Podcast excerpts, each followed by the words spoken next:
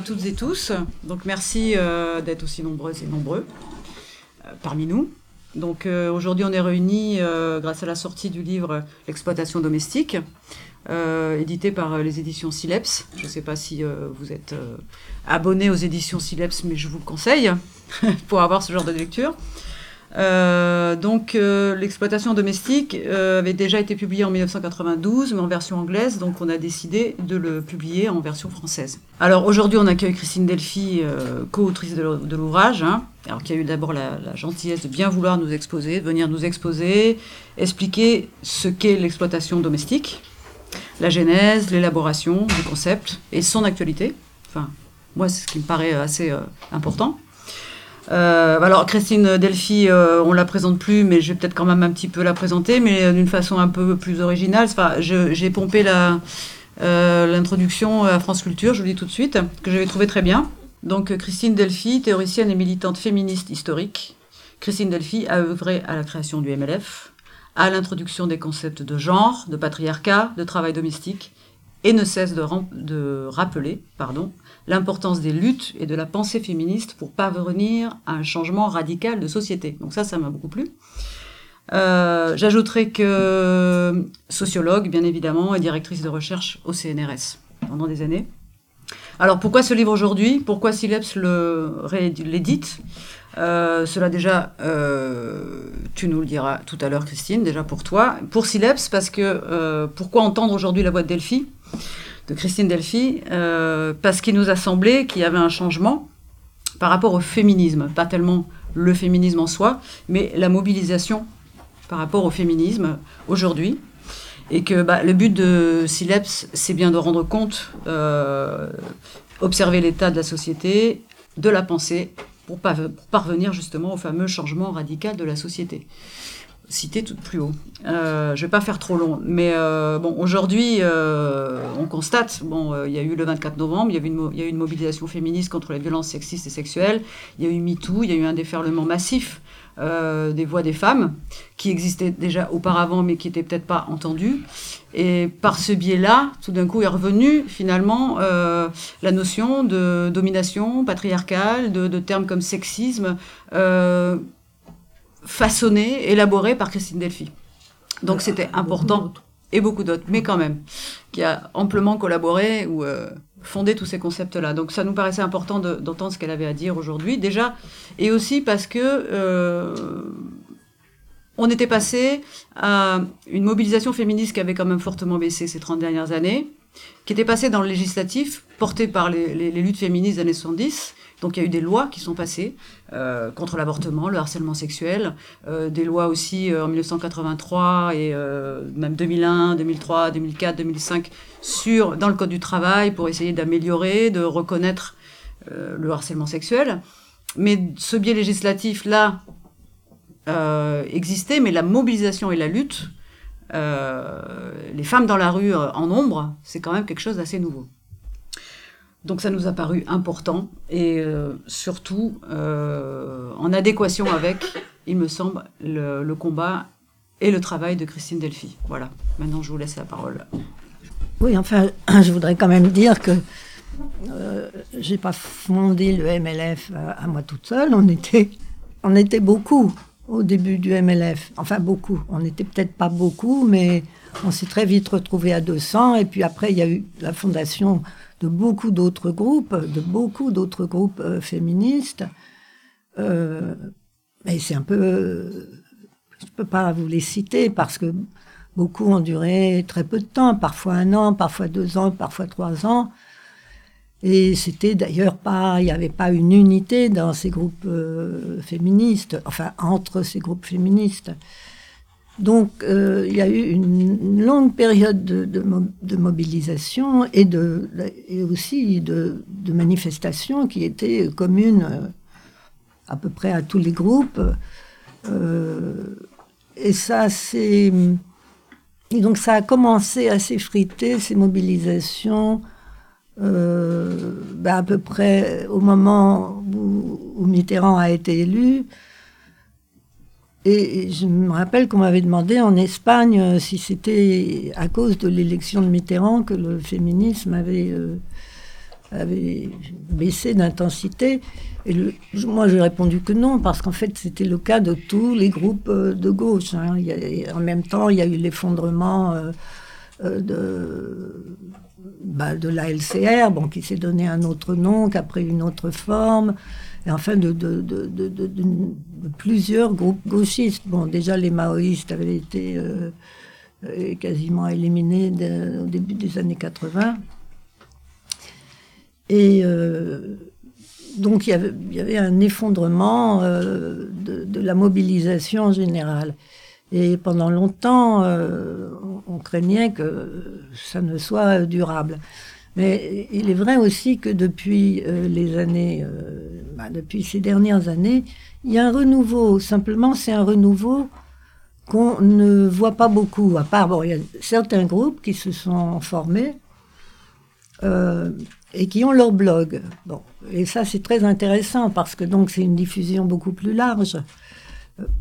Bon, Florence Moreno, par exemple, qui est ici, est à l'initiative d'un groupe très important. Hein et s'appelle Encore féministe. Il y a un blog euh, Encore féministe aussi longtemps qu'il le faudra. Oui. Et il y a d'autres groupes comme ça. Ben, on a assisté, enfin, je ne sais pas si je le dis dans l'introduction, à, la survenue de groupes qu'on pouvait attendre depuis longtemps et qui, sont des groupes de femmes, euh, euh, comme les groupes de femmes noires. on a publié un livre là-dessus euh, enfin un, livre, un, petit livre collectif euh, d'un groupe qui s'appelle Afrofem. Il y, a, des groupes il y un groupe comme la Lab ou, des groupes comme euh, Les Femmes dans la Mosquée, qui est un groupe qui est situé à, à, Strasbourg. Enfin, il y a beaucoup d'autres groupes comme ça. Donc, on a vu des femmes musulmanes, disons une dizaine, des fois une quinzaine d'années après la loi euh, de, de 2004. Hein. L'horrible loi de 2004 qui a exclu euh, nombre d'élèves euh, des lycées. Ben, je sais pas, peut-être le temps de se, réparer ou le temps de, de se révolter. elles ont fait leur groupe, enfin, pas toutes, mais beaucoup ont fait leur groupe à elles. Et évidemment, les médias, ne les, médias dominants ne les mentionnent pas, puisqu'ils considèrent que. Qu'est-ce que j'ai entendu un, journaliste d'une de ces télés progressistes comme euh, LSI ou BFM TV euh, qui, qui, disait que tout ça c'était euh, ah oui du communautarisme. C'est vrai que par exemple, c'est vrai qu'on pourrait dire que c'est des gens qui sont communautaristes parce que ils se ils restent ensemble dans des banlieues, alors que les gens du 16e ne font pas du tout ça. Hein. Donc on, voit bien la différence. Hein. On voit très bien la, différence. Il y a des gens qui veulent rester entre eux et des gens qui se baladent partout et qui sont accueillants à tout le monde. Et ils se demandent d'ailleurs pourquoi les Maghrébins et les Noirs ne viennent pas à, leurs invitations. Alors, donc, ces groupes aussi, ça montre aussi des tournants dans le féminisme.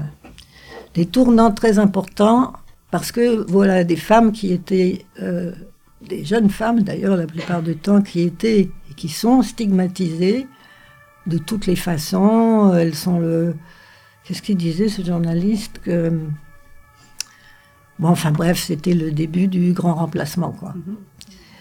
Mm-hmm. Même de l'islamisme ou du djihadisme, enfin, je ne sais pas lequel des deux. D'ailleurs, c'est pareil, on le sait bien. Euh, alors qu'en fait, c'est des femmes qui, ce sont des femmes qui euh, ont décidé de ne plus avoir honte de ce qu'elles sont et, et, de le dire ouvertement et de se rassembler entre elles pour partager leurs expériences, ce qui est la base du mouvement féministe. Se rassembler entre nous pour partager nos expériences et pour voir que nous ne sommes pas seuls. Et qu'est-ce que je voulais dire là? Déjà, ça, c'est déjà bien de l'avoir dit. Euh, maintenant, effectivement, on pourrait un petit peu revenir sur le livre à l'exploitation domestique. Pourquoi? Parce qu'on parle beaucoup en ce moment, donc, comme je le disais, patriarcat, et, euh, violence sexiste et sexuelle, mais il y a un peu un angle mort qui n'est pas vraiment repris, c'est l'exploitation domestique. Donc, qu'est-ce que c'est? En quoi aujourd'hui c'est encore un impact? Alors maintenant, ça prend la forme, et d'ailleurs, euh, j'ai écrit là-dessus dans un tout petit livre. Un des messieurs qui sont au fond, eh ben, il m'a dit que ça se vendait, euh, ça circulait bien dans les milieux syndicaux. j'ai dit, mais c'est parce que c'est un petit livre. Il m'a dit, oui, il y a ça aussi.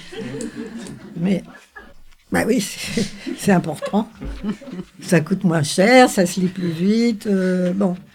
Et, et, le premier chapitre que j'ai écrit là-dedans, qui est un article, en fait, c'est euh, justement sur ben, le non-partage du travail domestique.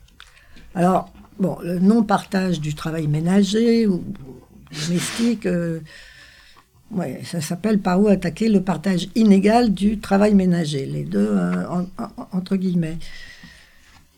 alors, je suis contente que les syndicats les lisent, enfin, pas les syndicats en tant que tels d'ailleurs, parce que c'est quelque chose de très important, parce qu'on parle souvent dans la presse, euh, disons, ordinaire, euh, du partage du travail ménager ou du partage du travail domestique, etc. Et de ces hommes qui sont tellement euh, extraordinaires qu'ils arrivent à faire une vaisselle par semaine. Et bon, c'est quand même pas rien, c'est le début. C'est le début et c'est parfois la fin aussi. Et puis, bon, moi j'avais écrit ce livre avec ma collègue Diana Leonard, qui, une anglaise, euh, qui est décédée maintenant. Et donc, il avait été publié euh, en anglais en 1992. Et puis, je me suis dit à un moment, il faudrait vraiment bah, que je fasse quelque chose pour le, pour le publier en français. et heureusement, j'ai rencontré Annick Boisset, qui est là, et qui a bien voulu traduire ce livre.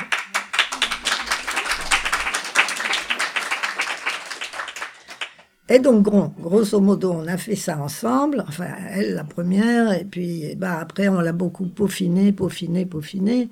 Euh, parce que l'anglais, c'est pas du français. Déjà, on peut le, on peut le regretter. D'ailleurs, beaucoup de Français le regrettent et, n'apprennent pas l'anglais à cause de ça, parce qu'ils trouvent que le français devrait remplacer l'anglais et d'ailleurs toutes les langues. Mais ça, c'est un, autre sujet. Ah oui, parce que en France, on est universaliste. Ça veut dire que tout le monde doit faire comme nous, quoi qu'on fasse. Je me perds dans mes, dans mes digressions là. Je me perds un peu dans mes digressions. Un peu sur l'exploitation domestique. Alors voilà, l'exploitation domestique. Donc c'est le l'exploitation domestique, c'est assez simple dans un sens. C'est que par le mariage ou le concubinage, toutes les façons pour les femmes de vivre compagnonnage avec un homme. Ce qui est acquis par l'homme, c'est la disposition de la force de travail de cette femme. Alors ça n'est pas dit comme ça. Ça n'est pas dit comme ça, évidemment. Mais si on regarde des contrats de mariage, euh, en tous les cas tels qu'ils étaient dans des lois d'il y a dix ans, je ne pense pas que ça soit changé, les deux époux doivent contribuer euh, aux nécessités du de, au coût de la vie, etc. Et ça peut être en argent, mais en nature aussi. Et alors les femmes payent beaucoup en nature, énormément en nature. Ce qui veut dire que ce qui, disons, ce qui est montré par le fait que la plupart des femmes maintenant travaillent quand elles le peuvent, à la fois au dehors où elles sont salariées, salariées avec toutes les différences de salaire qui existent et qu'on connaît. Et de ça, il est beaucoup question, il a été beaucoup question dès le début du mouvement féministe de ça. Ça a mis longtemps à être vraiment euh, pris en compte euh, par les médias, mais maintenant on en parle. Mais du travail domestique, jamais. Parce que c'est considéré, en fait, comme une affaire privée. Si l'une fait la vaisselle pendant que l'autre euh, lit son journal, eh ben, c'est entre eux que ça se, décide et ça n'a rien à voir avec euh, une exploitation ou même avec du travail. On parle, on parle maintenant plus de travail ménager ou de travail domestique, mais on n'en prend pas la mesure de ce que ça signifie. Ça signifie en fait qu'une femme effectue pour son mari ou son concubin ou son pax un travail qui est en fait gratuit. Et c'est ça que moi et Diana Leonard, nous voulions euh, expliciter, nous voulions euh, dire tout ce qu'il y avait là-dedans.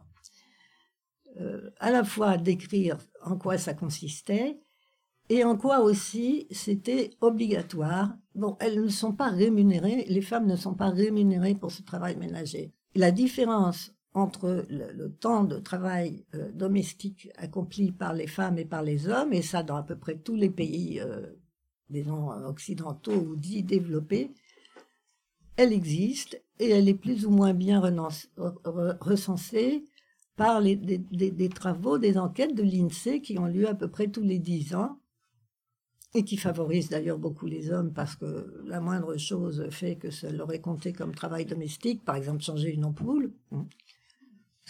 Comme on le sait, un travail qu'on fait très régulièrement, euh, tous les jours, qui en plus est très difficile et dangereux, parce qu'on peut se mettre les doigts euh, dans la prise par erreur. Donc c'est, j'ai un ami, vous, vous allez pas me croire.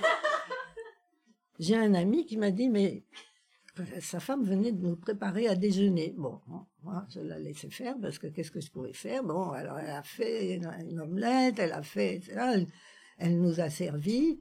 Et puis après, je sais pas comment, elle a dit, mais oui, mais enfin, euh, nous aussi, enfin, on, partage ce travail. Hein. Tu sais, quand il faut changer une ampoule, alors je l'ai regardé avec de dire, mais quand même, on change pas une ampoule toutes les deux minutes. Mais donc, ils ont toujours l'impression qu'ils en font assez, largement assez. Et d'ailleurs, il y a une jeune femme ici qui fait une thèse sur ce sujet et qui continue ce travail que nous, ne sommes pas les seuls à avoir fait parce qu'il y a eu d'autres auteurs sur ce sur ce thème, mais euh, pas beaucoup et ça n'a pas vraiment été continué. Et c'est Laura Carpentier-Goffre qui euh, qui maintenant travaille là-dessus et qui m'a appris euh, beaucoup de choses que dont nous nous n'avions pas parlé dans, dans le livre euh, et qui sont toutes les, les, raisons que donnent les hommes pour ne même quand ils sont sollicités par, par leur femme ou leur concubine enfin il y a, y a, trop de noms maintenant par leur compagne disons euh, et qui toutes les façons qu'ils ont de se défaire de ce, de ce travail. Enfin, j'espère que Laura nous en dira quelques mots tout à l'heure. Et alors, il y a des tas de raisons. Euh, disons, ils trouvent des tas de raisons pour ça. Et, une chose que, la chose qui m'a fait le plus rire dans, dans, dans, ta, dans cette explication, c'était quand ce, une femme demande à son mari, ou je sais pas, au concubin, qu'importe, hein, je vais dire mari pour pas avoir à répéter à chaque fois mari ou concubin, euh, elle lui demande d'arrêter la machine à laver et de sortir le linge. Et quand elle revient dans la salle de bain, elle trouve une grosse pile comme ça de linge qui est posée en boule sur l'étendoir. Et ça, je trouve ça très intéressant parce que après, évidemment, ça, ça donne pas envie aux femmes de dire tu sors le linge pour trouver une grosse pile euh, comme ça qui n'a pas été euh, étendue. Donc euh, toute cette mauvaise foi absolument extraordinaire qui qui fait que ben, les femmes s'arrêtent de demander. Très vite, elles s'arrêtent de demander. Et ça, j'ai une, une collègue qui est en Suisse, à Lausanne, et qui a participé à un livre collectif où elle il y avait eu une enquête, évidemment, avant, elles avaient trouvé que toutes les femmes commençaient leur mariage ou leur concubinage avec l'idée que, euh, enfin, avec l'espoir, avec la volonté d'avoir un mariage égalitaire. Et qu'au bout d'un moment, elles se décourageaient parce que euh, les... elles se rendaient compte que ou bien elle serait toujours en train de se disputer avec le mari ou concubin, ou bien, euh, ou bien il fallait qu'elles arrêtent, qu'elles arrêtent de râler parce que voilà, ça servait à rien et il n'y avait plus de, points d'entente euh, dans, dans, ce compagnonnage, si on peut appeler ça comme ça. Et, et, je crois que c'est ça aussi qui est très important. Et le fait est que deux choses sont liées. D'une part, l'idée que le travail ménager euh, ou domestique, et je vous expliquerai tout à l'heure pourquoi je l'appelle euh, tra travail ménager, la différence que je fais entre le travail ménager et le travail domestique, c'est que ce travail n'est pas considéré comme du travail par personne, par personne, y compris par les femmes elles-mêmes.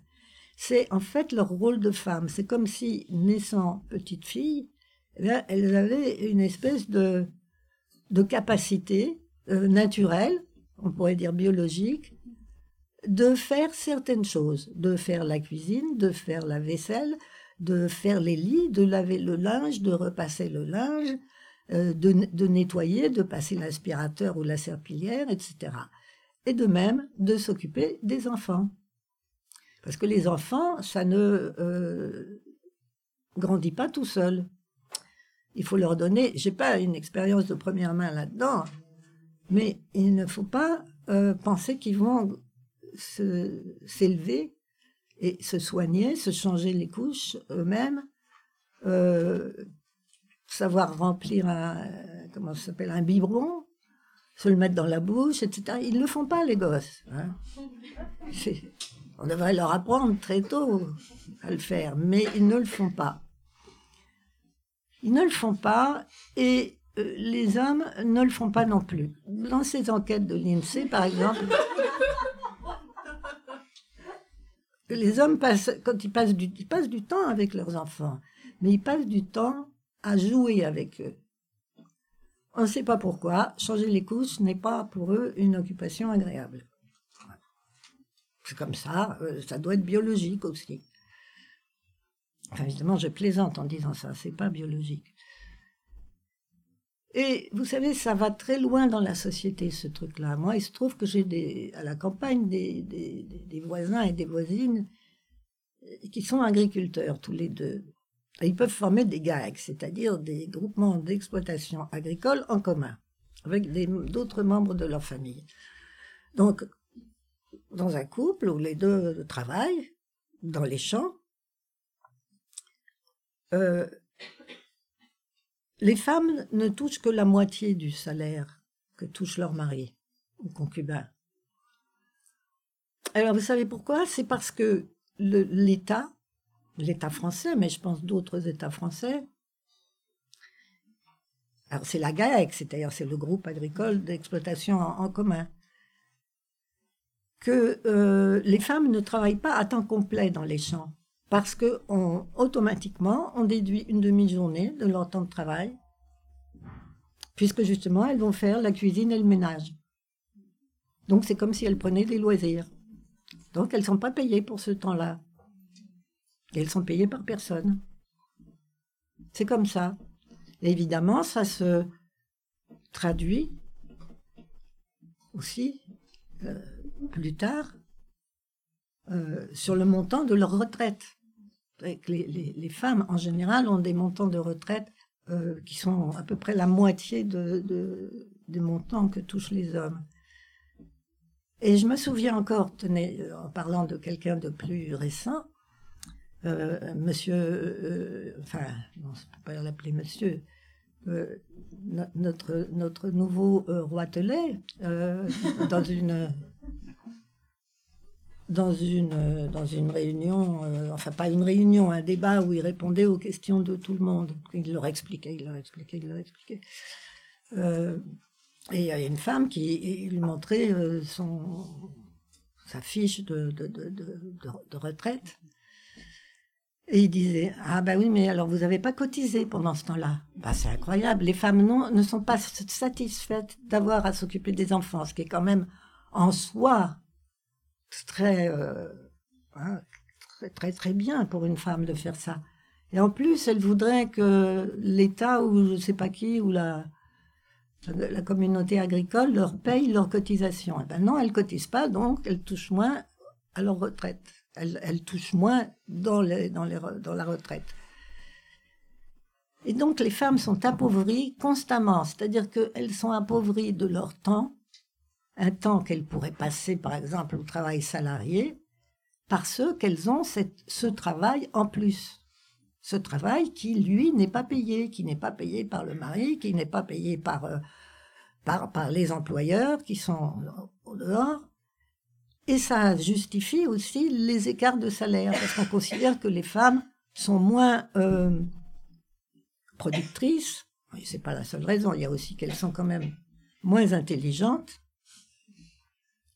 Et enfin, des tas de raisons comme ça. Euh, et que les hommes, pendant ce temps-là, enfin, celles et ceux qui sont dans des bureaux, eh bien, les hommes font du présentéisme. Ça, je connaissais pas ce terme-là. C'est euh, euh, Najat Vallaud-Belkacem qui l'a euh, initié en France. C'est-à-dire qu'ils restent plus longtemps qu'ils ne devraient dans leur bureau. À la fois pour se faire valoir, mais aussi pour ne pas être à la maison. J'ai eu une euh, communication tout à fait personnelle de Margaret Mariani, euh, qui était prof euh, quelque part, et qui a dit un de ses étudiants lui avait demandé s'il pouvait prendre des cours. Il dit mais il faut que ça soit entre 6h et 8h. D'ailleurs, j'ai raconté ça à un, ami bonhomme. Et il m'a dit, ah, pourquoi? Ben, Je lui ai dit, ben, entre 6 et 8 heures, c'est le moment où les gosses rentrent de l'école, où il faut leur faire à manger, et ensuite il faut les coucher. C'est-à-dire, c'est les deux heures de travail les plus intenses euh, qu'une femme ait à faire. Mais encore une fois, c'est du travail de femme. Et ça, c'est une, c'est une catégorie, si je peux dire, qui existe depuis longtemps, ce travail de femme. C'est-à-dire, les, les, les, les, occupations sont classées en travail de femme et travail d'homme. Alors, on le voit plus, ça, cette idée qu'il y a un travail de femme et un travail d'homme, c'est plus euh, présent dans les milieux euh, agricoles ou dans les milieux de, de, de, de petits euh, producteurs indépendants ou d'artisans, etc. Mais ça, ça, ça se perpétue, hein, ça se perpétue d'une façon extraordinaire et c'est présent à la tête de, de, tous les hommes, y compris ceux qui ne sont pas des agriculteurs, ni des artisans, ni quoi que ce soit. Ils veulent pas faire du travail de femme, parce que du travail de femme, c'est par définition, puisqu'il y a femme dedans, c'est par définition quelque chose d'inférieur. Alors ils veulent bien faire autre chose, mais ça, ils veulent pas le faire. Or, c'est un travail, évidemment, euh, essentiel, enfin, absolument euh, important, euh, sans lequel ni les enfants de ces couples, ni les hommes eux-mêmes ne pourraient se débrouiller dans la vie ordinaire. Donc en fait, les hommes ont énormément plus de loisirs euh, que les femmes, en général, hein, je vous parle en général, et un temps très utile pour euh, qui leur est nécessaire euh, pour boire des coups avec leurs copains, pour jouer aux cartes, pour regarder les matchs de foot à la télé, etc. Enfin, il y a beaucoup de choses qui font et qui sont très importantes et que les femmes ne peuvent pas faire. Je m'avais frappé avec ma mère d'ailleurs, c'est que avec la, présence partout de la télévision, c'est que les femmes arrivaient à, à 9 heures du soir et elles demandaient qu'on leur explique ce qui s'était passé avant dans le film. Et elles avaient l'air d'idiotes parce qu'elles avaient loupé euh, toute la première moitié du film. Voilà. Et donc ça ne fait que renforcer l'idée que les femmes sont pas très intelligentes puisqu'elles comprennent rien au film qu'elles sont en train de regarder, mais elles regardent que la seconde moitié. Donc, ce que nous avons fait, nous avons, alors, je passe à autre chose là.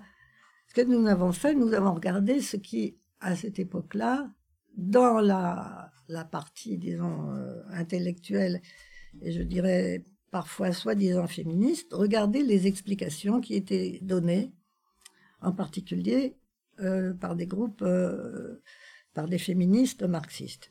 Et ces exploitations étaient vraiment, pardon, ces, ces explications étaient vraiment ahurissantes. Il y avait un bonhomme, je ne me rappelle plus de son nom d'ailleurs, mais je ne sais pas si je vais le retrouver là. Alors lui, il considérait que euh, les femmes en fait vendaient le travail de leurs hommes. Oui, les présentaient sur le marché du travail, etc. Mais l'idée qui était derrière tout ça, c'était que euh, les les hommes ne pouvaient pas le faire, Il n'y avait aucune explication à ça. C'était que les que s'il n'y avait pas ce travail des femmes, les hommes ne pourraient pas aller au travail, au travail salarié. Alors, ce qui est quand même formidable. Et alors, il ne prenait jamais en compte, dans ses explications, euh, le fait que les femmes, non seulement arrivaient à, faire le travail ménager pour elles-mêmes, celles qui travaillent au dehors, mais qu'en plus, elles le faisaient pour leurs maris, leurs enfants, etc. Mais leur, euh, parce que le, but de ces gens-là qui, qui avaient ces théories soi-disant marxistes euh, sur le travail ménager, c'était que si les femmes ne le faisaient pas, eh bien, les capitalistes seraient obligés de leur payer plus. Et ce que moi et Diana, nous n'arrêtions pas de dire, c'était que ben, il y avait beaucoup de femmes qui travaillaient en tant que salariées et qui n'étaient pas payées plus que les hommes. C'est-à-dire, ça se serait su si c'était les femmes qui étaient payées plus que les hommes. En fait, c'était le contraire on regardait aussi les chiffres sur le, temps de, travail domestique euh, fait par les hommes célibataires. Et il était supérieur à celui des, hommes euh, mariés, d'une part, et d'autre part, ces hommes célibataires, contrairement à l'hypothèse soi-disant marxiste, ils n'étaient pas payés plus que les autres. Donc il y avait une telle idée, y compris chez des femmes qui se disaient féministes, que euh, les hommes ne pouvaient pas ni se faire à manger, ni laver leurs affaires, euh, ni nettoyer chez eux, que euh, forcément les, employeurs de ces hommes auraient dû leur payer des services, des services payants, des services extérieurs. Donc, bon, enfin, on a passé les trois premiers chapitres à, à réfuter toutes ces, toutes ces thèses. Et puis ensuite, euh, on s'est euh, attaché à la description de ce que c'est que ce travail, qui est un travail familial, c'est-à-dire dans le sens que il, nécessite, euh, enfin il nécessite, il, inclut une famille et les droits du pater familias, parce qu'il n'y a pas que les femmes mariées ou vivant en concubinage qui sont exploitées ainsi, parce que, par exemple, dans le monde agricole français, jusqu'à, disons, il y a une trentaine d'années, les enfants étaient aussi exploités de cette façon-là. Ce qui n'est plus vrai, enfin, ce qui progressivement euh, s'est aboli. Mais c'était vraiment le travail de la famille avec l'idée romaine du pater familias qui possède en fait le travail de toute la famille. Parce que dans la famille romaine, dans la famille romaine, ce qui s'appelle la famille, la familia en, latin, eh bien, euh, elle ne comprend pas que les affidés euh, des, du pater familias. Elle comprend les épouses, les enfants et les esclaves. Donc en fait, c'est une forme d'esclavagisme, ça. Ni plus ni moins. Des fois, je le dis pas trop fort, mais là, vous n'êtes pas trop nombreux, ça va, j'ai pas, j'ai pas peur. Mais euh, c'est une forme d'esclavagisme, c'est-à-dire qu'on prend possession d'une force de travail. Il n'y a pas d'échange, il n'y a pas d'échange dans ce truc-là. Il n'y a aucun échange. Parfois, on parle d'échange parce que euh, le mari ou le concubin, comment dire, il rémunère sa femme en nature. Bah oui, il faut bien qu'elle mange aussi. Même les esclaves mangent, il faut bien. Et, ça n'est pas euh, ça n'est pas du tout pris en compte ça. Donc il y a une naturalisation de ce travail ménager et domestique. Et quand on regarde un peu plus en arrière, on s'aperçoit que, enfin, pas beaucoup en arrière, mais par exemple aux, travaux euh, portant sur la situation des femmes au XIXe siècle. Il y en a eu, il y en avait avant, mais eh bien, les, recommandations faites par des femmes féministes ou par des hommes, c'était qu'il y ait des, ateliers collectifs. C'est-à-dire, par exemple, que euh, y ait des, des, cuisines collectives. Mais on ne disait pas qui travaillerait là-dedans, dans ces cuisines collectives. Jamais les hommes n'étaient mentionnés. C'était comme si c'était tellement honteux, on aurait pu dire, euh, euh, pouvait attribuer certaines, ouvrir un peu le champ des possibilités qu'avaient les femmes de travailler, qui étaient très petites au XIXe siècle, mais qui ont commencé à exister à ce moment-là. Mais en ce qui concerne le, travail ménager, eh ben, il aurait fallu que ce soit des collectifs. Bon, ça n'a pas existé, mais je suis sûre que si ça avait été, si ça avait existé, ça, n'aurait concerné que des femmes. Alors peut-être des femmes salariées. À ce sujet, je voudrais tout de suite dire quelque chose et après là-dessus, c'est que j'ai vu un truc absolument odieux dans un livre qui se dit euh, féministe. Ah oui, c'est là. Alors, euh, ça s'appelle euh, un livre qui s'appelle Féminisme pour les 99%. Je sais pas ce que ça veut dire, 99%. D'ailleurs, d'ailleurs, j'ai pas été plus loin. Parce que j'ai, j'ai, j'ai vu dans la page 26, alors elle, elle, parle sans arrêt du féminisme libéral. Alors bon, nous on n'a pas ce mot-là en français, je sais pas ce qu'elles veulent dire par là, le féminisme libéral. Alors elles disent euh, parfaitement compatible avec les inégalités galopantes, le féminisme libéral externalise les oppressions. Alors je trouve ça extraordinaire, je ne savais pas que les femmes pouvaient externaliser les oppressions, mais bon. Donc elles externalisent les oppressions. Il permet aux femmes cadres de s'imposer en leur donnant précisément la possibilité de s'appuyer sur des femmes migrantes, mal payées, auxquelles elles sous-traitent leurs tâches ménagères et les soins à leurs proches. Alors on me dirait pourquoi je trouve ça extraordinaire. Je trouve ça extraordinaire parce que il s'agit que du travail ménager, du travail de femmes.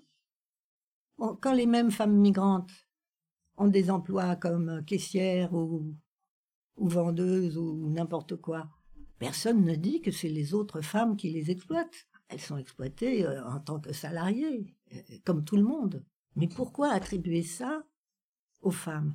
Ben, C'est parce qu'elles ne font pas le travail qu'on attend d'elles. C'est à elles de s'occuper des enfants. C'est à elles de faire les tâches ménagères et les soins à leurs proches. Et alors pourquoi est-ce qu'elles sous-traitent ça à d'autres femmes? C'est vraiment écœurant, quoi. Donc ça montre que l'idée que les femmes doivent accomplir ces tâches gratuitement en tant que femmes d'eux, en tant qu'épouses d'eux, est bien ancrée, y compris chez ces femmes qui se disent féministes. Enfin, on pourra en discuter si vous voulez, mais euh, je trouve cette attitude très, euh, elle, est, très répandue en fait, très répandue. Euh, moi, j'ai entendu, y compris dans des milieux dont je suis proche, dire que aussi c'était c'était au détriment de des soins que ces femmes migrantes devaient donner à leurs propres enfants. Leurs propres enfants, ben ils sont au Sri Lanka ou euh, ailleurs, et c'est vrai que même s'il n'y avait pas de femmes, euh, euh, comment elles les appellent, féministes libérales, pour les exploiter, ben de toute façon, il faudrait bien qu'elles trouvent un travail payé parce que le travail de nounou ou de femme de ménage est payé, lui, et qu'elles ne pourraient pas plus s'occuper de leurs enfants ou des soins à leurs proches. Je ne sais pas qui sont ces proches d'ailleurs. Encore une énigme à résoudre. Oui, donc euh, justement à ce sujet-là, si un petit peu, euh, maintenant que l'explication de l'exploitation domestique, on, comprend mieux, on comprend, enfin, on en voit les, euh, les contours. Euh, là, justement, tu enchaînes sur euh, ce fameux féminisme libéral. Donc, c'est une porte ouverte autant qu'on s'y engouffre. tout à l'heure, je disais qu'effectivement, le, le, féminisme des années 70, enfin, les années 70, c'était une lutte, un combat, une reconnaissance de la domination patriarcale, masculine, patriarcale, d'accord? Et on a eu la sensation avec euh, les, années passant que déjà il est passé dans le mode législatif, comme je disais, c'est-à-dire que effectivement, comme tu le disais, avec l'avenue de la gauche, il y a eu des lois qui sont passées, euh, mais il a quitté le terrain euh, de la revendication, de la mobilisation. Et on était arrivé à la sensation que finalement l'égalité femmes-hommes était acquise, avec au final des, femmes qui, vont se dire féministes, euh, j'ai envie de dire, j'ai pas lu le, texte dont tu parles, mais donc féministe libérale, et on s'est plus concentré pendant ces années-là sur euh, reconnaître, définir la norme, définir les genres, voire plusieurs genres, en oubliant, comme si le genre féminin et masculin avait disparu, et surtout le rapport de domination qui existe entre les deux. Ce qui me, ce que j'aimerais, là où j'aimerais t'entendre, c'est justement euh, que tu puisses nous redéfinir de quel féminisme toi tu viens, même si c'est pas forcément bien dit, le féminisme matérialiste, qui aujourd'hui revient par, euh, enfin on espère, parce que des, termes comme patriarcat reviennent, on reparle de féminisme, on n'est plus sur euh, le, le, choix du genre, le choix de l'identité, qui est pour moi effectivement une vision libérale du monde, mais ça je vais pas le développer maintenant. Euh, et en quoi aujourd'hui, et c'est ce qui me paraît important dans ce que tu as apporté, euh, comment pour toi il est important de revenir sur déjà sur, sur une chose, c'est que euh, des théories c'est bien, mais il y a aussi partir du pratique, du monde réel et des luttes féministes et des militantes. Euh, donc de, de, redéfinir ce féminisme matérialiste, s'il te plaît. Bon, alors ça, c'est à la fois euh, facile et pas facile, parce que j'ai écrit en 75, donc ça fait longtemps, un article qui s'appelle Pour un féminisme matérialiste. Et bon, je m'adressais pas tellement aux autres, euh, D'ailleurs, je sais pas très bien ce que, qu'est-ce que tu entends par féminisme libéral. Je sais pas si c'est, un mot qui, existe en français maintenant. Non, mais parce que effectivement, tu l'as utilisé euh, par rapport à. Oui, c'est traduit de l'anglais. Mais c'est traduit de l'anglais. Euh, donc moi, je vais pas, je, je vais pas faire une théorie euh, là tout de suite. Ce que je pense en fait, sur, notamment sur euh, s'éloigner du combat féministe en, en considérant qu'il était acquis. On est entré dans des différentes théories notamment sur le choix du genre, sur remettre en question la norme, ce qui était important, d'accord? Et que euh, un peu comme le dans une société où déjà le, combat aussi euh, par rapport au capitalisme, au libéralisme. Alors là, on, oublie le, féminisme, on, oublie euh, la condition des femmes. On avait déjà abandonné une idée de remettre en question un horizon différent, on va dire capitalisme, d'accord? Et ces personnes-là, dans cette société-là, que j'appelle donc libérale, mais là, pas au sens américain, mais dans un monde libéral, capitaliste, acquis, euh, qui a, euh, après la chute du mur de Berlin, qui a en gros éliminé toute autre euh, proposition, marxiste notamment, je pense que le, le, terrain du féminisme a été un petit peu abandonné parce qu'on ne parlait plus de domination, on parle plus de rapport de force, on n'avait plus un référent marxiste. Et donc après, on s'est dit, bah, puisqu'il n'y a plus de problème entre les hommes et les femmes, on va aborder d'autres sujets qui sont importants aussi, qui pourraient faire, qui peuvent faire éclater la domination patriarcale. Sauf que je pense que du coup, euh, on a fait du mal au féminisme parce que quelque part, on a accepté, on a renforcé la domination patriarcale par une vision qui n'était plus sur euh, la lutte, reconnaître une domination, comme on ne reconnaît plus en politique la domination capitaliste et euh, l'interprétation marxiste. Je sais pas si je suis claire. Oui, oui, si, tu, es très clair. Euh, c'est intéressant parce que moi, j'aurais pas dit ça comme ça. Je sais pas si c'était à cause de la chute du mur de Berlin ou si c'est... Voilà, c'est vrai que l'opposition qui a été faite par les communistes et les socialistes au mode...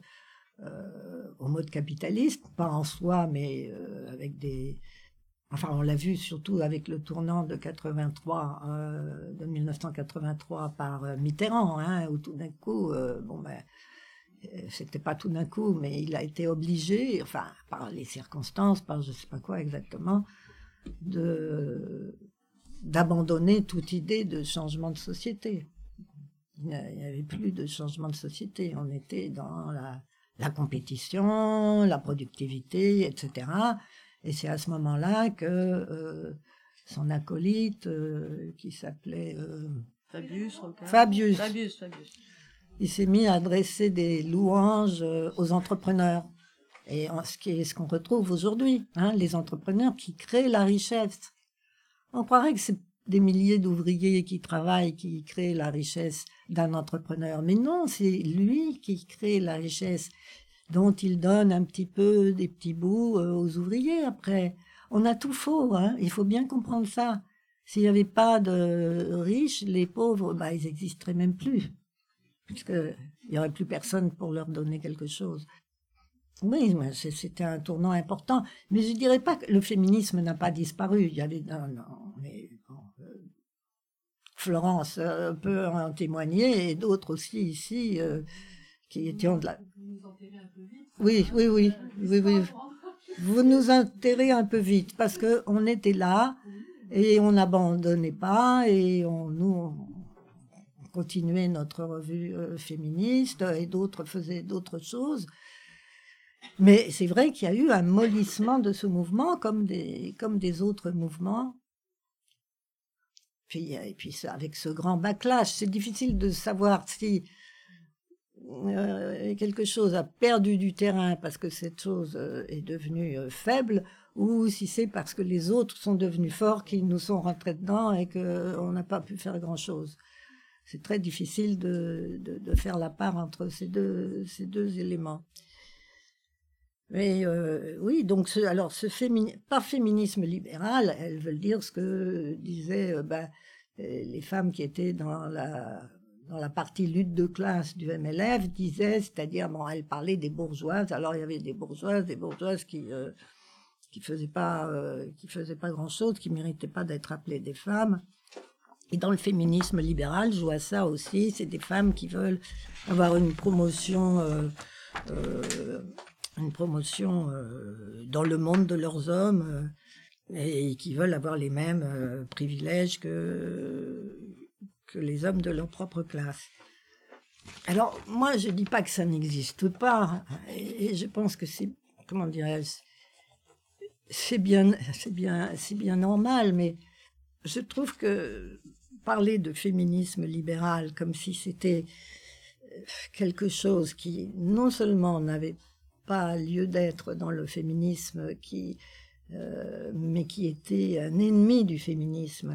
Je trouve que c'est assez ridicule. Je trouve que c'est vraiment ridicule parce que euh, il, est, normal que les femmes euh, luttent là où elles sont et à partir de la situation qui est la leur et non pas à partir de la situation de, de, quelqu'un d'autre. Ce qui n'empêche pas évidemment des alliances. Parce qu'il y a des choses qui sont communes. Quand les femmes demandent d'avoir un salaire égal, et eh ben, celles qui sont euh, vendeuses demandent d'avoir un salaire égal avec celui de leurs collègues hommes. Euh, et quand elles sont euh, plus que chefs de rayon, c'est-à-dire euh, cadres, elles demandent aussi. Enfin, elles demandent pas très fort d'ailleurs, parce que elles savent euh, quelle est leur place et qu'elles sont admises là euh, par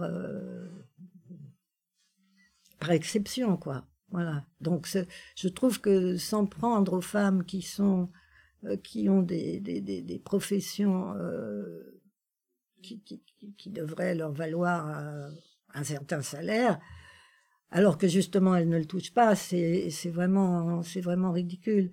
Mais attends, tu avais une autre question dans cette histoire de féminisme libéral, non? Dans ce féminisme libéral, euh, c'était pas le fait de dire que des femmes qui sont cadres doivent se défendre pour gagner plus. C'était pas ça. C'est de se dire qu'il y a une période de l'histoire, un peu comme en politique, il y a eu justement une acceptation de la fin de l'histoire. De même que donc la fin de l'histoire aussi, ça comprenait que le, le féminisme, on n'en avait plus besoin. Et justement, là où je suis très contente, parce que d'abord, il y a des femmes qui ont résisté sur ça, et qu'il me semble qu'aujourd'hui, par le biais du féminisme matérialiste, ou par le biais de, de, de ton oui. travail, mmh. on revient à ça. C'est plus ça. Oui, euh, oui, oui c'est sur voilà. le... Alors, sur voilà, le féminisme matérialiste, justement, alors j'ai piqué ici, au fond de la salle, un petit livre... Euh, et c'est justement sur euh, le, le, le, partage du, du travail ménager ou domestique, etc. C'est quoi la différence Ah oui, oui, oui. Oui, mais travail ménager oui, et domestique. Bah, disons que le travail domestique c'est plus large que le travail ménager, parce que le travail domestique, il inclut aussi. La différence que je fais, c'est le travail qu'on fait pour le ménage et à l'intérieur de la maison, évidemment, mais aussi le travail domestique, c'est-à-dire le travail gratuit fait par des femmes pour des choses qui seront vendues. Pas vendues par elles, vendues par leur mari. C'est le cas des, des, agricultrices, par exemple, parce qu'elles vont travailler, euh, à, elles travaillent à la ferme, mais elles, elles ne touchent rien, parce que c'est leur mari qui est le chef d'exploitation et c'est lui qui a l'argent. Et il y a beaucoup de travaux comme ça, et je pense qu'on l'explique bien dans le dernier chapitre. Mmh euh, et qui sont faits par des femmes qui, en su de faire le travail ménager que font toutes les femmes, y compris dans les, dans les villes, elles aident, entre guillemets, leurs maris. Elles leur servent de comptable ou de secrétaire ou de petites mains ou de, beaucoup de choses. Euh, elles, aident leur mari. Alors, je peux pas vous dire tout, ce qu'elles font parce qu'elles font ce que leur mari leur demande. elles, réalisent l'aide que leur mari, dont leur mari a besoin. Bon, au lieu de payer une secrétaire ou une comptable, euh, euh, eh ben, ils payent personne. Hein. Bah, donc ça, c'est le travail domestique. Il fallait bien employer un mot pour le définir indépendamment du travail ménager, parce que maintenant, dans les, dans les villes, il, y a, il y a moins d'occasions d'exploiter à début de commerciaux hein, euh, un, travail qui, euh, qui, qui, étant donné que la plupart des gens maintenant sont salariés, mais il y en a beaucoup qui ne sont pas salariés. Les agriculteurs, mais les agriculteurs, il y en a de moins en moins. Et les, les métiers euh, artisanaux. Bon, alors, par exemple, toutes les professions libérales, euh, les médecins, les dentistes, les avocats, etc. Et ensuite, euh, les plombiers, les électriciens, tout ce qu'on veut, bon, qui, qui aident au, qui aident au travail, un travail qui est rémunéré pour l'homme, c'est-à-dire qui est vraiment un, travail gratuit. Mais il n'est pas plus gratuit que celui qui est fait pour le ménage, mais il l'est aussi. Donc voilà la, voilà la différence que je fais. Parce que si on l'incluait dans le travail ménager, les gens penseraient qu'il s'agit justement de faire le ménage, la vaisselle, la cuisine, etc. Or ça, disons, ça c'est en plus. Et l'aide au mari, elle est en plus de, du travail ménager. Ça, euh, n'empêche pas donc leur temps est aussi approprié par le par le mari hein. Et c'est pas seulement dans des professions on avait on, on avait publié un article dans NQF qui était très intéressant c'était sur les les dédicaces à leurs femmes par des auteurs oui à ma femme sans qui je n'aurais pas pu. Oui, oui, exactement. Oui, oui, qui avait relu tous leurs manuscrits, qui l'avait corrigé, qui leur avait donné des tas d'informations, etc. Mais elles n'étaient pas co-auteurs. Elles étaient des à ma femme sans qui. Voilà. Et donc voilà la, la, différence que je fais. Mais pour revenir à, à ce que tu disais euh, sur, euh, c'était pas seulement sur la différence entre le travail domestique et le travail ménager. Enfin, en grande partie, comme tu voulais. Euh... Ah d'accord. Mm. Euh, je sais pas si on peut peut-être procéder maintenant, si vous avez quelques questions quand même. Si. Euh, je voudrais entendre la réponse, moi, sur ce qu'est le féminisme matérialiste, ah parce que j'ai pas entendu la réponse et ça m'interpelle. Hein, donc euh, voilà, comme j'ai juste commencé à lire l'ouvrage, donc euh, je suis certainement pas rendu assez loin pour comprendre. Donc si vous pouviez nous expliquer euh, ça ici. Ben, le féminisme matérialiste, quand je me réfère au petit article que j'avais écrit et que j'ai relu hier, eh bien, le féminisme matérialiste, c'était pas tellement une une façon de s'opposer au féminisme libéral. C'était pas du tout ça même en fait. C'était une façon de dire que il fallait qu'on invente une nouvelle science parce qu'on ne pouvait pas se servir de ce qu'avaient dit les autres. Et pourquoi ils ne pouvaient pas s'en servir, en particulier quand ils parlaient des femmes et des hommes, c'est qu'il niait complètement l'oppression des femmes. Et que si on ne part pas de ça, si on ne part pas du fait qu'on parle d'un groupe opprimé, on ne peut aller nulle part. Vous n'allez pas pouvoir découvrir l'oppression si vous la postulez pas au début. Donc c'est pour ça que je, je, récusais toutes les, les, sciences qui, qui font des, des, qui font des différences entre euh, euh, et, qui finalement qui font des différences entre par exemple je ne sais pas les divisions en disciplines en psychologie sociologie euh, philologie et d'autres logies euh, beaucoup d'autres, oui. Et euh, que ça n'avait pas de sens parce que il fallait mettre, il fallait reconnaître que les femmes sont opprimées et partir de là. Et je disais là-dedans que c'était bien ça qu'avait fait Marx, entre autres, c'est-à-dire il n'était pas du tout parti d'une, euh, d'une étude euh, neutre sur les ouvriers. Il était parti du fait que les ouvriers étaient opprimés, opprimés. Et il avait, c'est ça qu'il avait cherché à expliquer.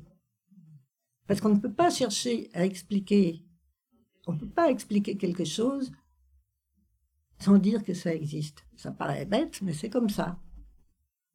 On est obligé de reconnaître que ça existe. Or, c'est quelque chose que, euh, en tous les cas en ce qui concerne les femmes, que peu de gens, quasiment en personne, n'a vraiment pris à bras le corps.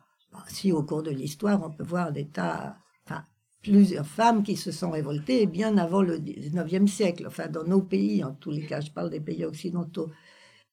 Mais si on ne si on met ça de côté, eh bien, on retombe dans le naturalisme, c'est-à-dire euh, bah, les femmes sont biologiquement comme ceci, donc elles ont des mains qui supportent l'eau de vaisselle, et les hommes ont des mains qui ne supportent pas l'eau de vaisselle. Leurs mains fondent dans l'eau de vaisselle. Non, tu ne savais pas ça Non. Souvent, ils n'ont pas de mains. Bon, alors ça, c'est...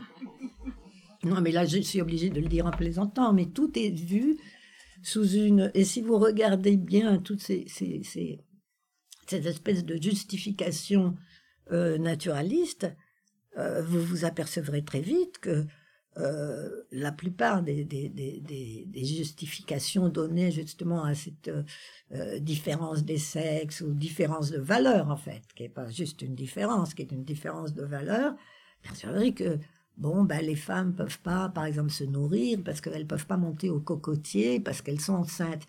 Mais non d'un chien, elles sont pas enceintes euh, toute leur vie. Alors, euh, donc c'est et, la plupart des justifications sont de cet ordre-là. Hein.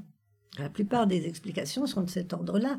Et vous avez des tas de gens, y compris des gens qui sont ou qui se croient féministes ou qui se croient égalitaires et qui tombent dans je vais vous donner un exemple. Par exemple, un type euh, qui s'appelait Claude Meyassou, qui est mort maintenant. Il essayait d'expliquer pourquoi, je ne sais pas dans quel coin d'Afrique, euh, les femmes étaient euh, considérées comme pas grand-chose par rapport aux hommes. Eh bien, c'était parce que quand elles allaient chercher de l'eau, on ne sait pas pourquoi il y avait qu'elles qui allaient chercher de l'eau, eh ben, elles étaient régulièrement violées par les hommes d'une autre tribu qui habitaient là où il y avait l'eau. Et que finalement, pourquoi les hommes avaient pris le pouvoir? Eh bien, c'est parce qu'ils avaient accompagné les femmes jusqu'au point où il y avait de l'eau. Mais ce qui était vraiment... Eh oui, ben, les femmes n'étaient pas assez malignes pour y aller à plusieurs. Ben oui. Mais ça, c'est en filigrane dans son exposé. Donc, on a ben oui, une bande d'hommes, euh, enfin, euh, pas beaucoup forcément, mais qui, se, qui, qui accompagnent les femmes au point d'eau. Mais les femmes, non, elles, elles, avaient continué à y aller seules. Et du coup, elles étaient violées.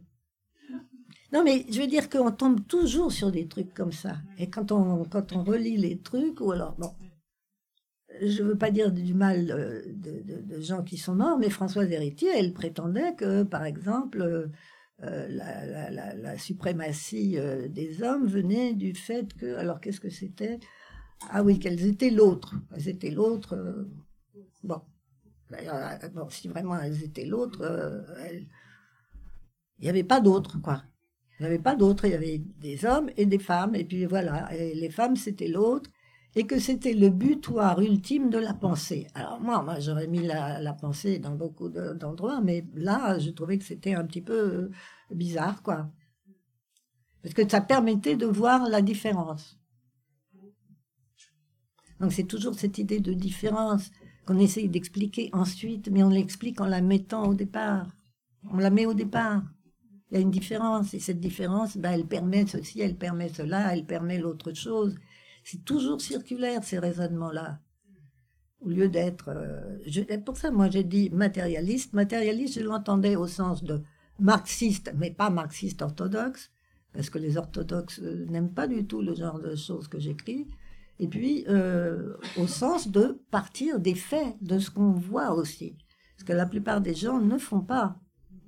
Euh, ma question, c'est euh, on parle d'exploitation domestique. Est-ce que, le, est-ce que le travail sexuel, qui est plutôt des violences sexuelles, rentre dans le cadre de cette exploitation domestique dans une relation entre hommes et femmes? Franchement, je ne sais pas, mais c'est c'est pas parce que c'est le travail, c'est le travail d'une femme qui est attachée à un homme. Donc, c'est pas, par définition, c'est pas le, c'est pas le travail sexuel au sens de la prostitution. Eh ben bien, oui, bien sûr, oui. Oui, je sais pas quoi. Oui, d'ailleurs, il, se passe un truc très bizarre en France. C'est que maintenant, comme d'ailleurs dans d'autres pays, euh, en Angleterre, aux États-Unis, le viol conjugal est reconnu. Mais en même temps, euh, le devoir conjugal reste dans la loi. Donc il y a un juge qui a dit, mais le devoir conjugal, ça existe quand même. Bah oui, le devoir conjugal, ça existe. Pour les femmes, c'est pas mentionné, vous voyez. C'est pas mentionné que c'est seulement pour les femmes. Mais c'est à ça qu'ils pensent, oui. oui. C'est ahurissant, en effet, le, euh, désir. Et je me rappelle, j'avais un bon copain quand j'étais plus jeune, et, et il m'avait jamais parlé de ça.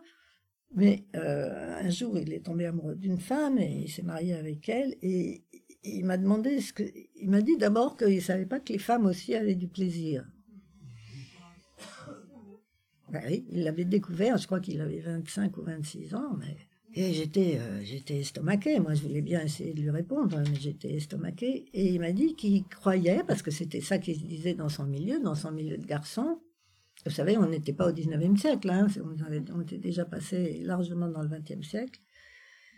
Il croyait que c'était l'éjaculation de l'homme qui, euh, tombant sur le col de l'utérus, euh, produisait un orgasme chez, la femme.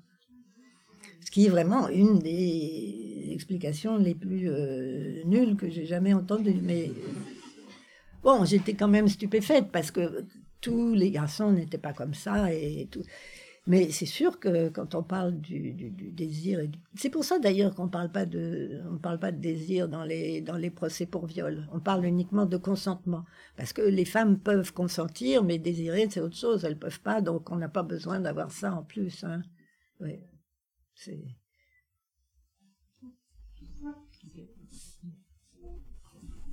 Il y a une question dans le fond là-bas.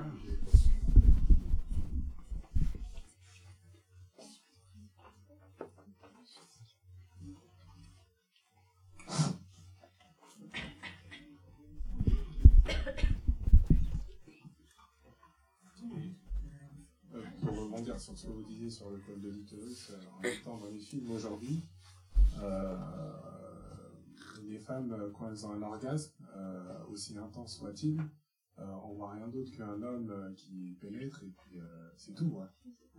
on voit très peu de films où les femmes ont un orgasme autrement. Donc je suis pas étonné qu'encore aujourd'hui il y ait des gens qui pensent qu'il suffit juste de la pénétration et puis c'est bon.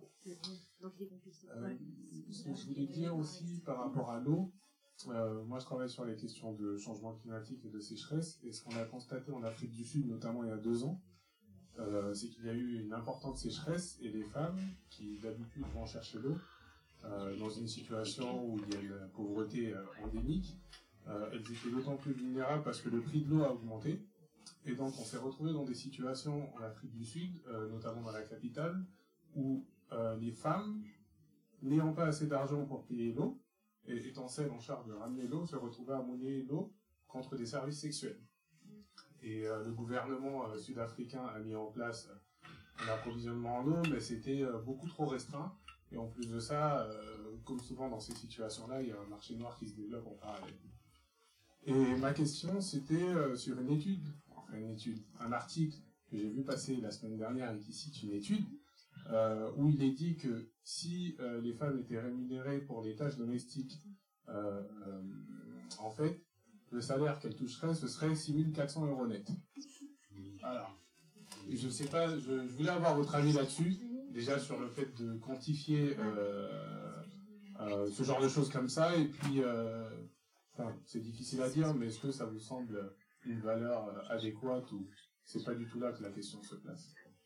Ben, elle se place là aussi, si vous voulez, parce que, alors que c'est un travail qui devrait être rémunéré, il est si peu rémunéré que les femmes dépendent de la bonne volonté de leur mari, hein, parce que c'est lui qui les, qui les entretient, comme on dit, hein,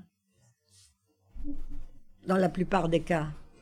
Et les femmes, si elles divorcent, se retrouvent euh, pauvres, surtout si elles ont des enfants. Euh, alors, pour l'évaluation, je sais que j'avais des, des collègues qui ont travaillé là-dessus. ça dépend vraiment ce qu'on prend. Si on prend une espèce de par heure de tarif fixe, c'est beaucoup moins que si on décompose le mariage, le mariage, qu'est-ce que je raconte? Si on décompose les tâches ménagères par, euh, par ordre. Hein. Par exemple, euh, bon, on paierait euh, une heure de, cuisine à tel prix, une heure de lessive à tel prix, une heure d'apprentissage avec les enfants à tel prix, etc. Donc les estimations varient énormément. Mais en tous les cas, ce qui est sûr, c'est qu'en quantité, et déjà dans un, un, travail de deux sociologues, Stutzel et Maisonneuve, euh, ils avaient fait, il y avait plus d'heures de travail domestique, mais ça c'était dans les années 50, hein, maintenant je ne sais pas ce que ça serait, que d'heures de travail salarié, et ça c'était en France. Maintenant, euh, je ne sais pas, le, le, salaire de 6400 euros, c'était à propos de, l'Afrique du Sud ou de la France? De la France, ben, Franchement, je ne sais pas, hein, parce que vous savez, si c'est des, si c'est des journalistes qui ont fait ça. Euh...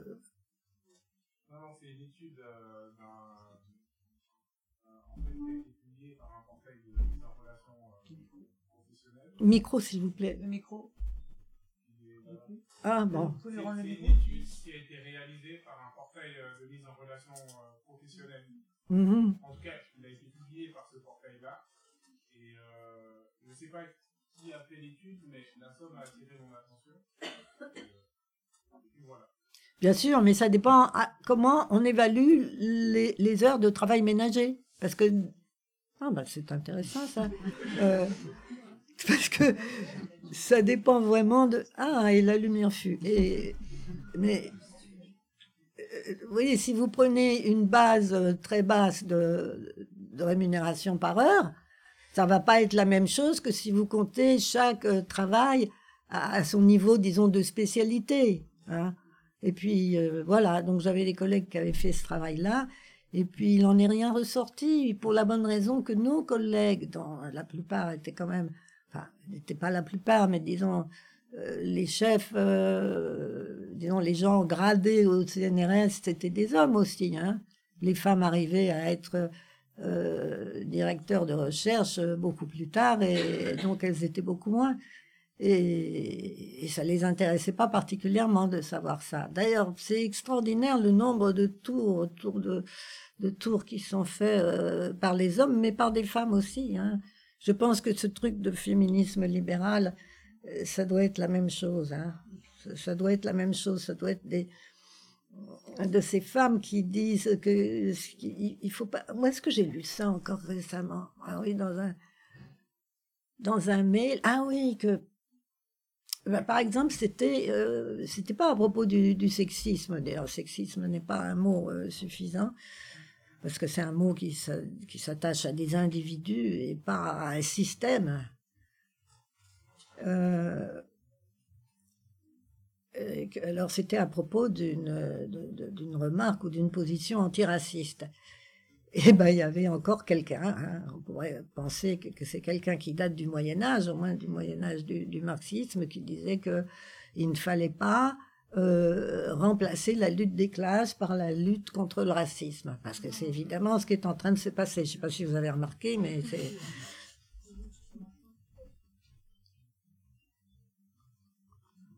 Donc les gens font des tas de tours comme ça, excusez-moi, hein, font des tas de, de, de, de, Ils tournent autour du pot, ils tournent autour du pot et ils ne le trouvent jamais.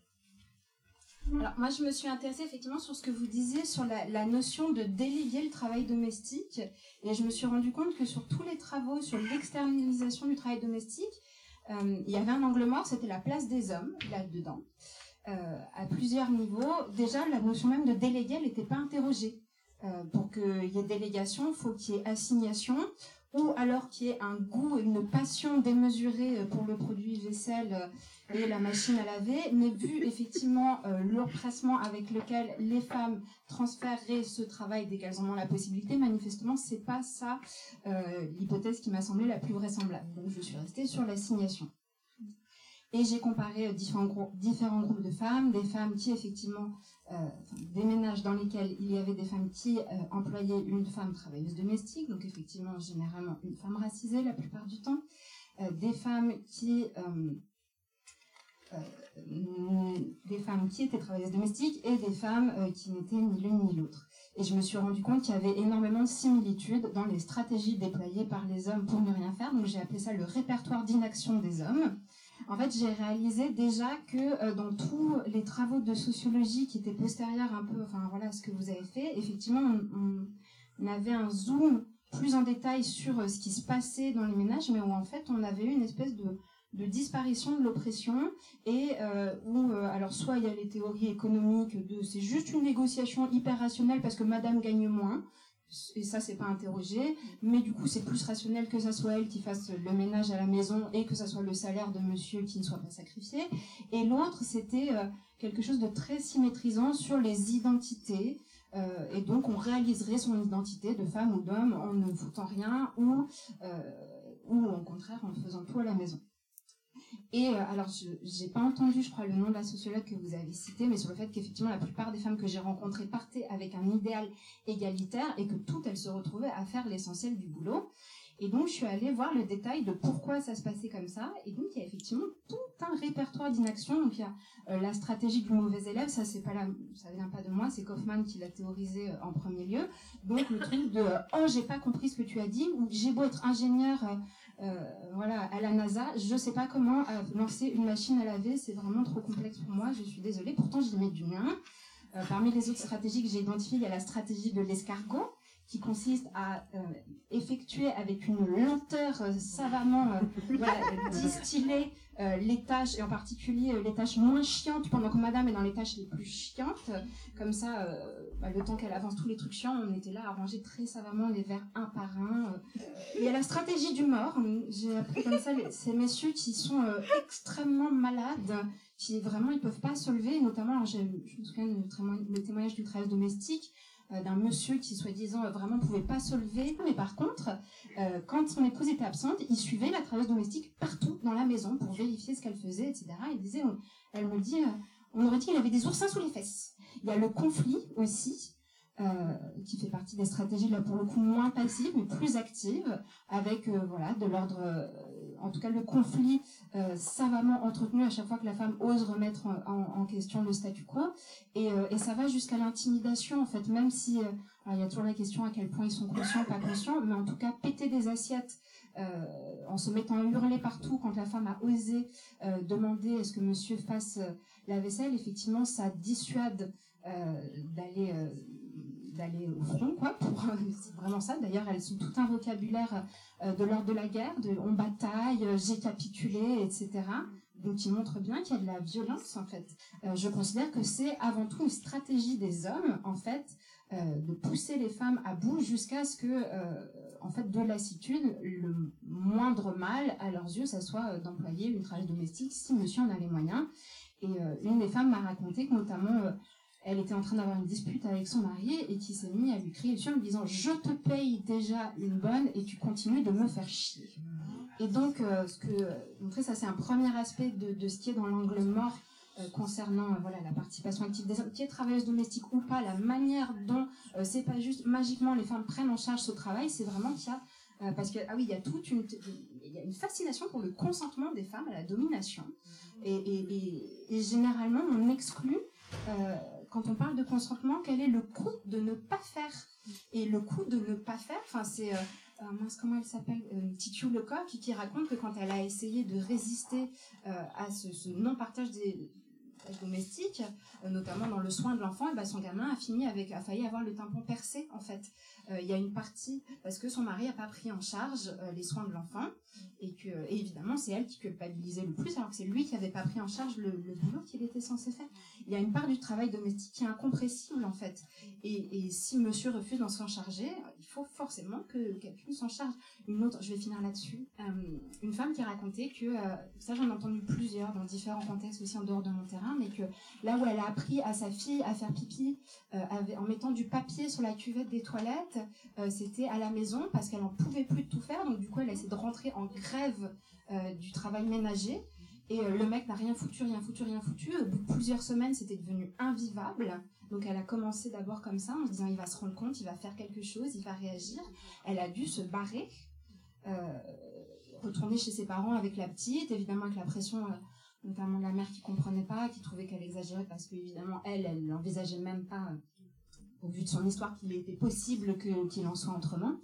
Euh, alors euh, voilà, qui, qui était... mais le, le coût, quoi, elle, elle dit, moi aujourd'hui, j'ai arrêté de culpabiliser les femmes parce que je sais quel est le coût euh, de la résistance. Et je trouve que ça marche en général sur la question du consentement aussi au rapport sexuel, euh, ou quand on dit est-ce que c'est du travail, c'est pas du travail, mais quel est, quel est le coût de céder par rapport au coût euh, de résister d'une manière générale? Et je trouve que c'est quelque chose qui est pas du tout assez théorisé. Et je finis vraiment là-dessus. Et l'autre truc qui est vraiment dans l'angle mort euh, sur la question du, travail domestique externalisé, c'est les viols de travailleuses domestiques par les patrons.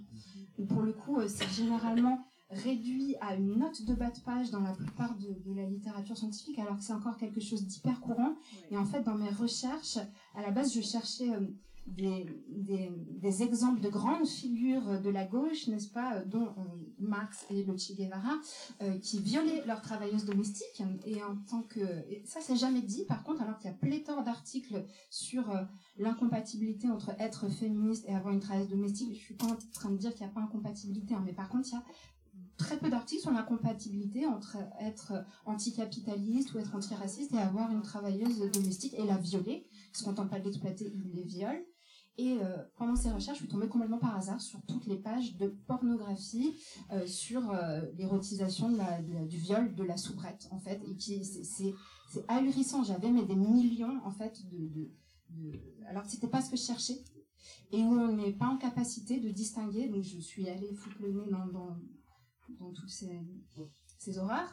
Et c'est absolument impossible de distinguer si on a affaire à euh, une mise en scène, un scénario, ou à euh, monsieur qui a effectivement violé sa bonne et qui a ensuite euh, mis ça sur, euh, voilà, sur Internet euh, et qui s'en vante. Oh, ben, sur le viol, on sait. Je veux dire, la- la- la- le brouillard commence à se dissiper, mais je ne sais pas dans combien d'années il sera complètement dissipé, hein, parce que c'est énorme, c'est énorme ce qu'il y a comme, euh, comme, comme brouillard là-dessus. Et je crois que les. J'espère que le, le, le- mouvement MeToo, etc., euh, se, euh, va s'amplifier et qu'on dé- découvrira vraiment le, fin mot de l'histoire, si je peux dire, parce que ces histoires de, je veux dire, quand on a deux procès l'année dernière qui disent euh, chacun ou les juges, euh, chacun disent que la petite fille de 12 ans ou celle de 13 ans était consentante, hein, parce que je sais pas, elle s'était pas débattue, ou elle n'avait pas crié, ou bon, des tas de choses qui prouvaient qu'elles étaient consentantes, oui. Et consentante, ça suffit, hein, ça veut pas dire intimidée ou ou morte de peur. Non, non, ça veut dire, bah oui, qu'elle trouvait ça très bien. Et pour revenir sur autre chose, euh, quand tu dis, par exemple, que le mari qui dit je te paye une bonne, eh ben, c'est pas tellement qu'il se paye une bonne, parce que ça voudrait dire que le travail de la domestique remplace le sien. Mais il n'avait jamais l'intention de faire ce travail. Donc, le travail de la domestique remplace bien le travail de la femme. Ça me fait penser à une chose qui a été écrite, alors je ne me rappelle plus le nom de l'auteur, qui est une femme, et que certaines d'entre vous ont dû lire, qui s'appelle Qui va garder nos enfants? Et c'est rien que sur les nounous, et sur le fait que leurs employeurs, ce ne sont pas un couple, c'est les femmes. C'est les femmes qui les, qui, les emploient, c'est tout. Il n'y a, y a pas d'homme dans ce livre. Il n'y a pas un homme dans ce livre. Euh, donc c'est vraiment, euh, encore une fois, faire peser tout le poids de cet aspect du travail ménager, c'est-à-dire les soins aux enfants et surtout aux enfants en très bas âge, euh, sur la femme du couple. Et faire comme si lui n'existait pas. Rachel Misrahi, qui était une très bonne amie à moi, qui, était, qui est disparue aussi, elle disait un, un homme peut mourir de faim devant un frigidaire plein.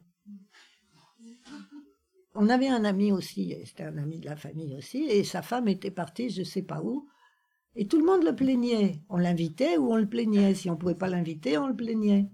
Et alors on lui disait, mais comment tu fais? Il disait, oh, ben, je mange des tartines.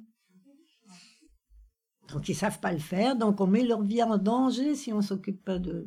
Bah, J'ai l'impression que ce qui revient beaucoup dans tout ça et, ce qui nous porte aussi beaucoup dans vos travaux, c'est l'idée de toujours se demander, au bout d'un moment, à, à qui ça bénéficie et donc, euh, et donc toujours de revenir à l'idée d'ennemi principal en fait.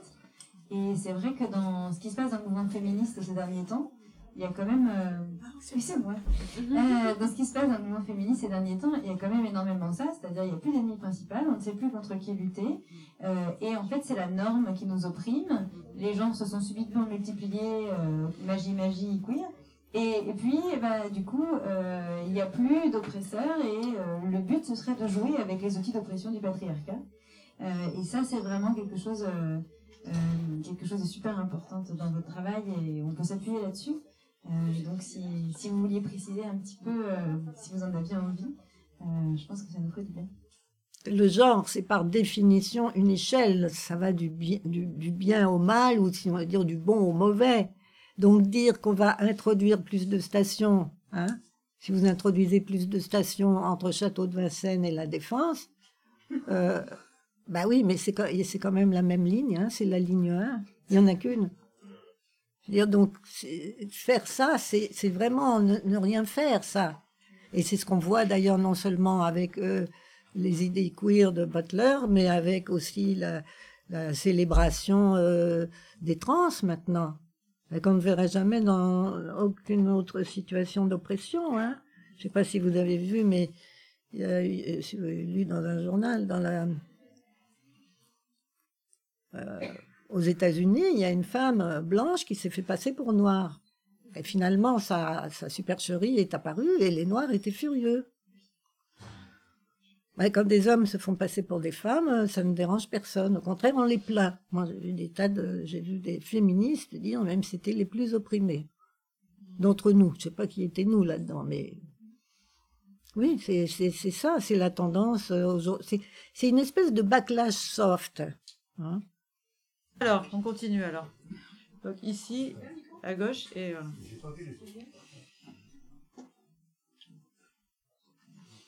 Mais alors, je voudrais comprendre pourquoi les femmes, euh, à la limite, au moins avant de faire des enfants, restent-elles dans une situation où elles se retrouvent un peu esclaves domestiques? Et pourquoi font-elles des enfants avec des hommes dont elles savent qu'ils euh, ne feront pas la part euh, égale du travail domestique? Oui, ben, c'est très difficile à dire parce que. Euh, mais enfin, il y a une chose qu'on peut dire, c'est que la situation de femme seule euh, n'est pas enviable. Hein. Un homme célibataire, euh, ça passe très bien, mais une femme célibataire, tout le monde se pose des questions là-dessus et c'est pas, c'est pas bien. Il n'y a pas de reconnaissance sociale. Je connais même une femme, hein, alors je vous cite des tas d'exemples personnels parce que souvent euh, c'est pas des, exemples que je connais de première main. Une femme qui n'avait pas du tout envie de se marier ou quoi que ce soit, mais qui, pour obtenir une, reconnaissance sociale, mais de tout le monde, euh, aussi bien de son employeur que du boucher du coin, euh, euh, a eu deux enfants. Parce que c'est une façon aussi, parce qu'être mère est aussi quelque chose qui est, euh, qui est bien vu, je veux dire, qui est-ce qui va attaquer une mère? Alors peut-être qu'elle gagnera rien du tout, mais je vois que vous froncez les sourcils.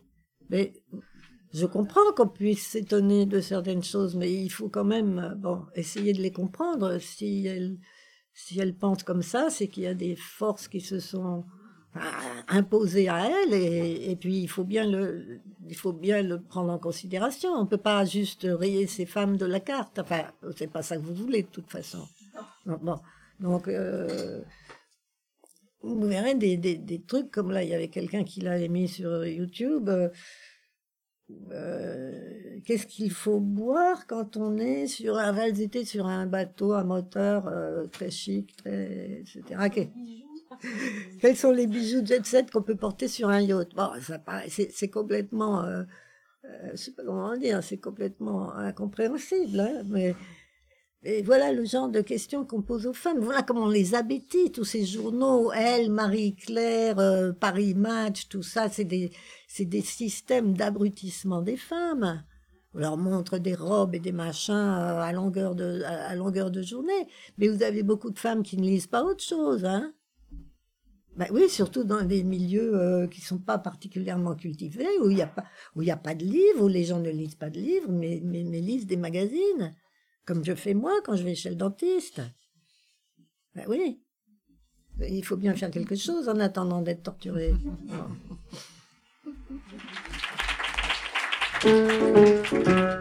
Radio Parleur, le média qui vous parle des luttes et qui vous en parle bien. Radio